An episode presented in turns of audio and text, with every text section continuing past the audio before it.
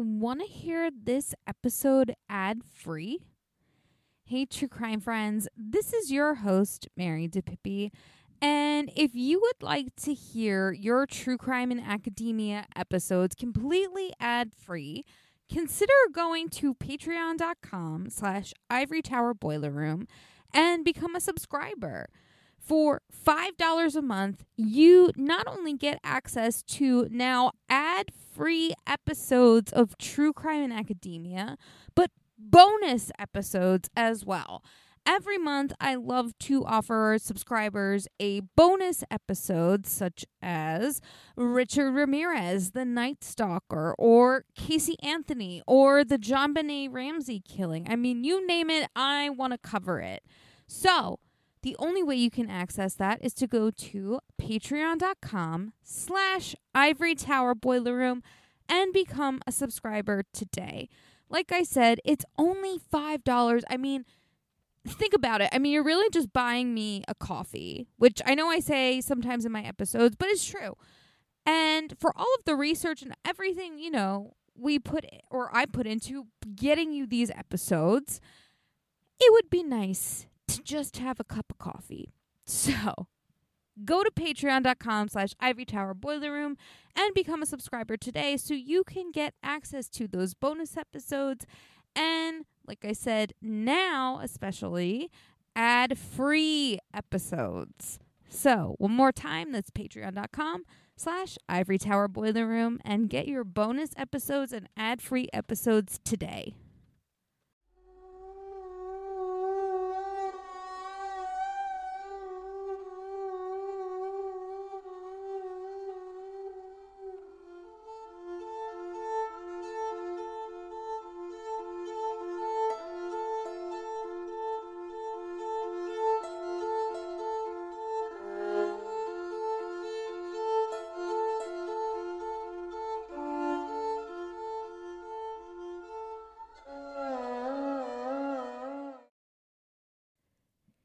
true crime friends, welcome back to another episode of True Crime in Academia. I am your host, Mary DiPipi.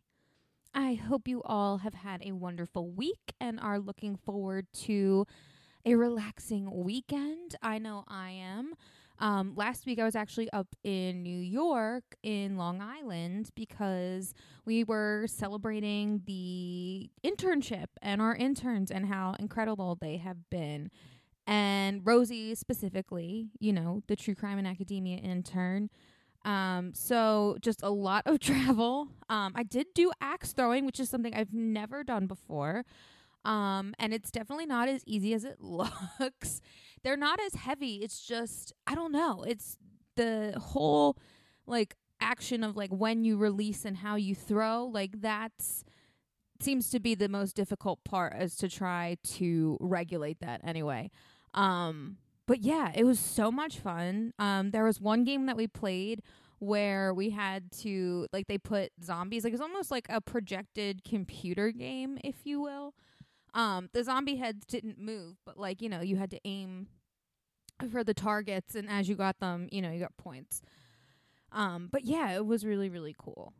But I am looking forward to a relaxing weekend of not having to drive so much. So, with this week's case, we are looking at a professor murderer. Um, we haven't done a case like that in a while, so I figured it would be nice, interesting um, way to bring that back and, you know, spice things up a little bit. So, without any further ado, let's get into it. On October 20th, 1962, police responded to a missing persons call. Reverend Miles Tabor and his wife had become concerned when their daughter didn't return home after seeing her husband, Gene Stees. Gene had been having an affair, and Helen was hopeful that they could move past it and work on saving their marriage. When the day had came and went, and Helen never came home, her parents felt that something more sinister must have happened. It wouldn't be long before police would locate Gene and he would confess to his wife's murder. Gene Stees was born to Mr. and Mrs. William Stees in Philadelphia and Helen Tabor was born to Reverend and Mrs. Miles Tabor in Ashland, Ohio. Not much is known about their early years, but it was stated that William Stees had served time at some point for a murder charge. And sadly, I have no other information on, you know, that charge. Um, however, since he got out, I'm assuming it must have been some sort of like manslaughter, hopefully involuntary. Um, but honestly, I'm thinking it must have had something to do with like physical violence, given what we're going to talk about and what happens with this case as it goes on. Gene and Helen had met at Grace College in Indiana, where they both were students. In 1955, the couple got married. Helen worked as a nurse and she was able to help her husband like go through extra schooling. At some point he, being Gene, obtains his master's degree from the University of Indiana, and then decides he wants to work toward his doctorate. So, again, quite literally, Helen is working the hardest and doing all the things to help him get through school and putting him through school. I'm sure she is paying for it. I don't know that like taking loans out for college was a like a more common thing back then. I think a lot of people either you had the money to pay for it or you worked for it and paid for it yourself or you just didn't. And I think she was doing the former, which, you know, working and putting her husband through school. And a lot of school, to be honest. Now, during the course of their marriage, Gene and Helen had two children. And again, that is all the information I have about them. Um, but honestly, it's probably best that we don't know anything about them. Let their private lives be private. Now, while attending classes for his doctorate, Stees met a woman named Patricia Weathers, and the two fell in love and they started having an affair. Now, Patricia, like Gene, was also married with children, and it seemed that her husband and children lived in Florida while she was going to school. Now, at some point during the late summer, either July or August, Gene Stees finds a job as an assistant professor at Ohio University in Athens.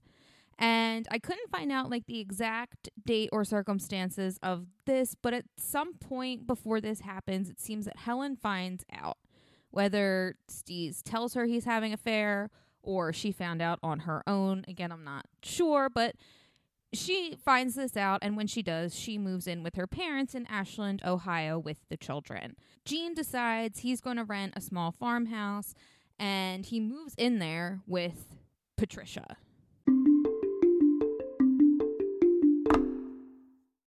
LGBT stories are universal, but each one speaks to the individual heart and soul of the writer telling it. Do you have a story to tell? If so, the Gay and Lesbian Review wants to hear from you. Have you been moved by an LGBT book, film, painting, television show, or other form of media? The GNLR believes in bringing awareness to queer art and artists through reviews, commentary, and thought pieces in which the author relates their personal lives to a particular piece of art, a novel, a movie, or what have you. In addition to the articles published in the print magazine, the GNLR also publishes articles on its blog as well as personal essays on its popular Here's My Story section. This allows people like you to share their own experiences with our readers. To learn more about submitting either to the print or the online edition of the GNLR, visit glreview.org. That's G L R E V I E W dot org and scroll down to the bottom of the page to find a link to their writer's guidelines. If you have any questions, email stephen.hemrick at glreview.org. The GNLR can't wait to see what you have to say. And remember that they're offering an exclusive code with the Ivory Tower Boiler Room. So when you subscribe to the magazine, you'll receive a free copy with any print or digital subscription. So that's seven issues instead of six. Again, just visit theglreview.org and click subscribe and enter the promo code ITBR for your free issue. Hi, this is Andrew, and I'm interrupting what I know is an enthralling interview because I want you all to know that we are sponsored by Broadview Press. And if you don't know, Broadview Press is an independent academic publisher who publishes books covering topics like English studies, writing, philosophy, history, gender studies. And every season on the podcast, I interview one of the Broadview Press authors. So for the fall, we had Anne Stevens on to talk about literary theory and criticism. She played a Wizard of Oz literary game with us. She talked about why Bridgerton actually involves literary theory. So does Fifty Shades of Grey. Who knew? Um, and also, we just had on Jeffrey Weinstock, who wrote the first ever pop culture analysis book. So, you know, I am all things a lover of pop culture, especially my Hollywood topics, Real Housewives, the list goes on and on. And he also wrote the book called The Mad Scientist's Guide to Composition, where he's writing a book teaching students about how to write rhetorical strategies, but it's all around this metaphor of being in the mad scientist laboratory because as you'll learn when you hear our episode with Jeffrey, he is a gothic and horror fanatic. And I mean that in all the best ways possible. So, you don't want to miss Broadview Press's exclusive discount because you're listening to the podcast. All of you get an automatic 20% off Use the code Ivory Tower for 20% off site wide on all of their books. So our in our show notes, we have a link to Broadview Press. Make sure you click the link, put in Ivory Tower, and you're going to get 20% off your order. So enjoy your reading, everyone.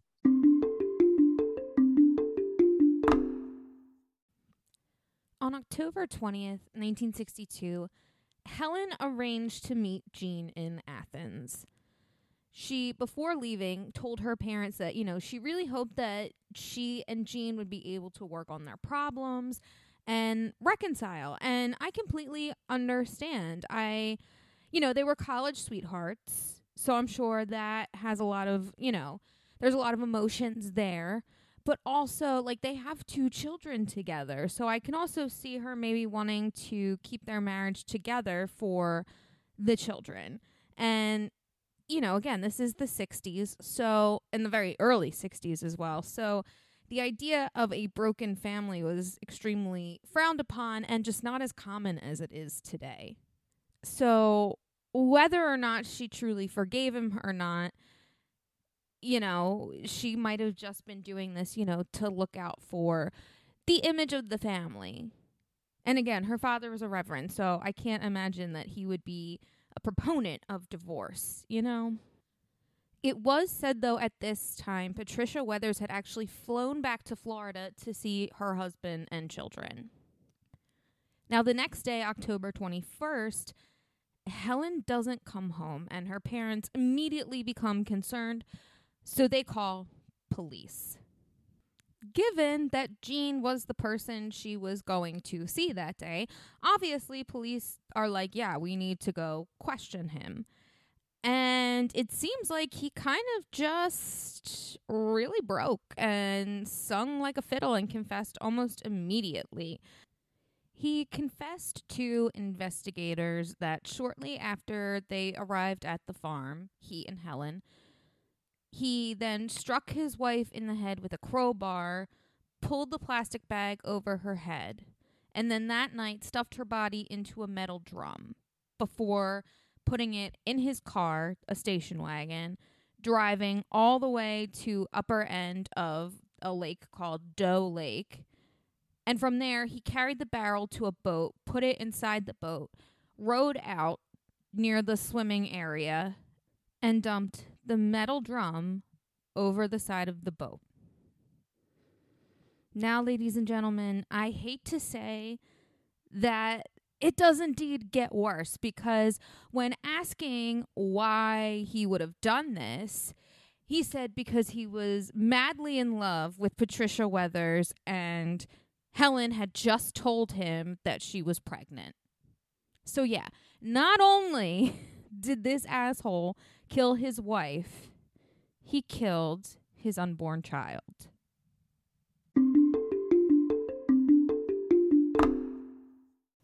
Hey, Ivory Tower Boiler Room listeners and true crime friends. You've heard me gush over this incredible woman and her beautiful products. I'm talking about Mandee Made It. Mandee makes customized and original crochet and Cricut goods. They are the perfect, unique, one of a kind gift for literally anyone in your life. And she makes incredible home decor. I still have my pumpkins that I put out every fall. I just love them. Check her out on Instagram at M A N D E E Made It or search Mandee Made It on Facebook. To order, just slide into her DMs, and if you mention the Ivory Tower Boiler Room, you will receive a free personalized gift with your first order. So, go on Instagram and look up at Mandee Made It, and Mandee is spelled M A N D E E. Again, her handle is at Mandee Made It, Mandee spelled M A N D E E, and order today.